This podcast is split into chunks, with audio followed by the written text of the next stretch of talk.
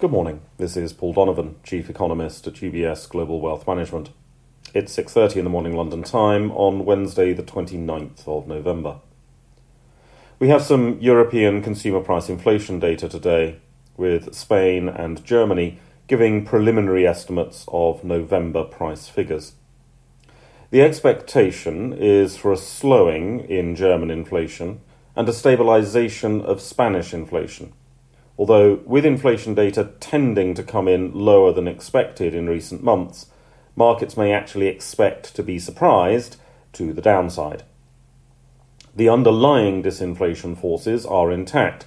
The transitory inflation of durable goods is clearly disinflation with occasional deflation today, and the profit led inflation is under attack from consumers in revolt against margin expanding price increases. However, energy subsidies, introduced after the onset of the Russia Ukraine war, are now fading, and that slows disinflation and may potentially add a little to inflation in the coming months. Fundamentally, the disinflation story is intact, and there's no real evidence of any inflation stickiness.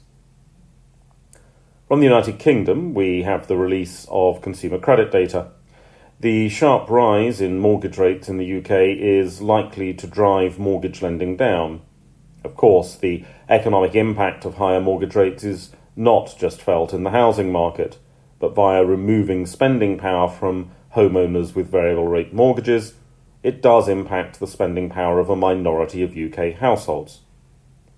We also hear from the Bank of England's Governor Bailey, although the occasion doesn't really have the appearance of policy related comments.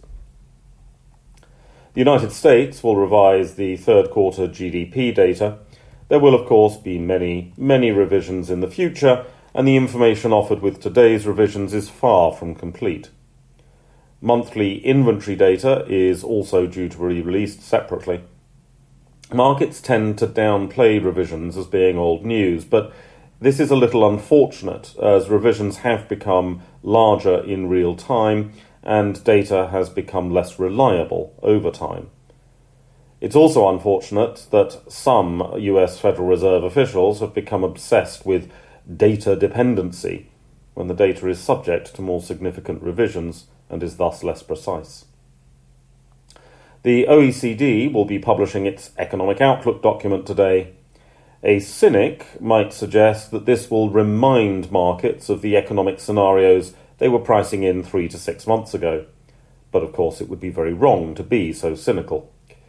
The event will create a certain amount of political noise because politicians will seize on the numbers to prove their own worthiness and underscore the failings of their opponents. But for investors, this is not a relevant event. That's all for today. Have a good day.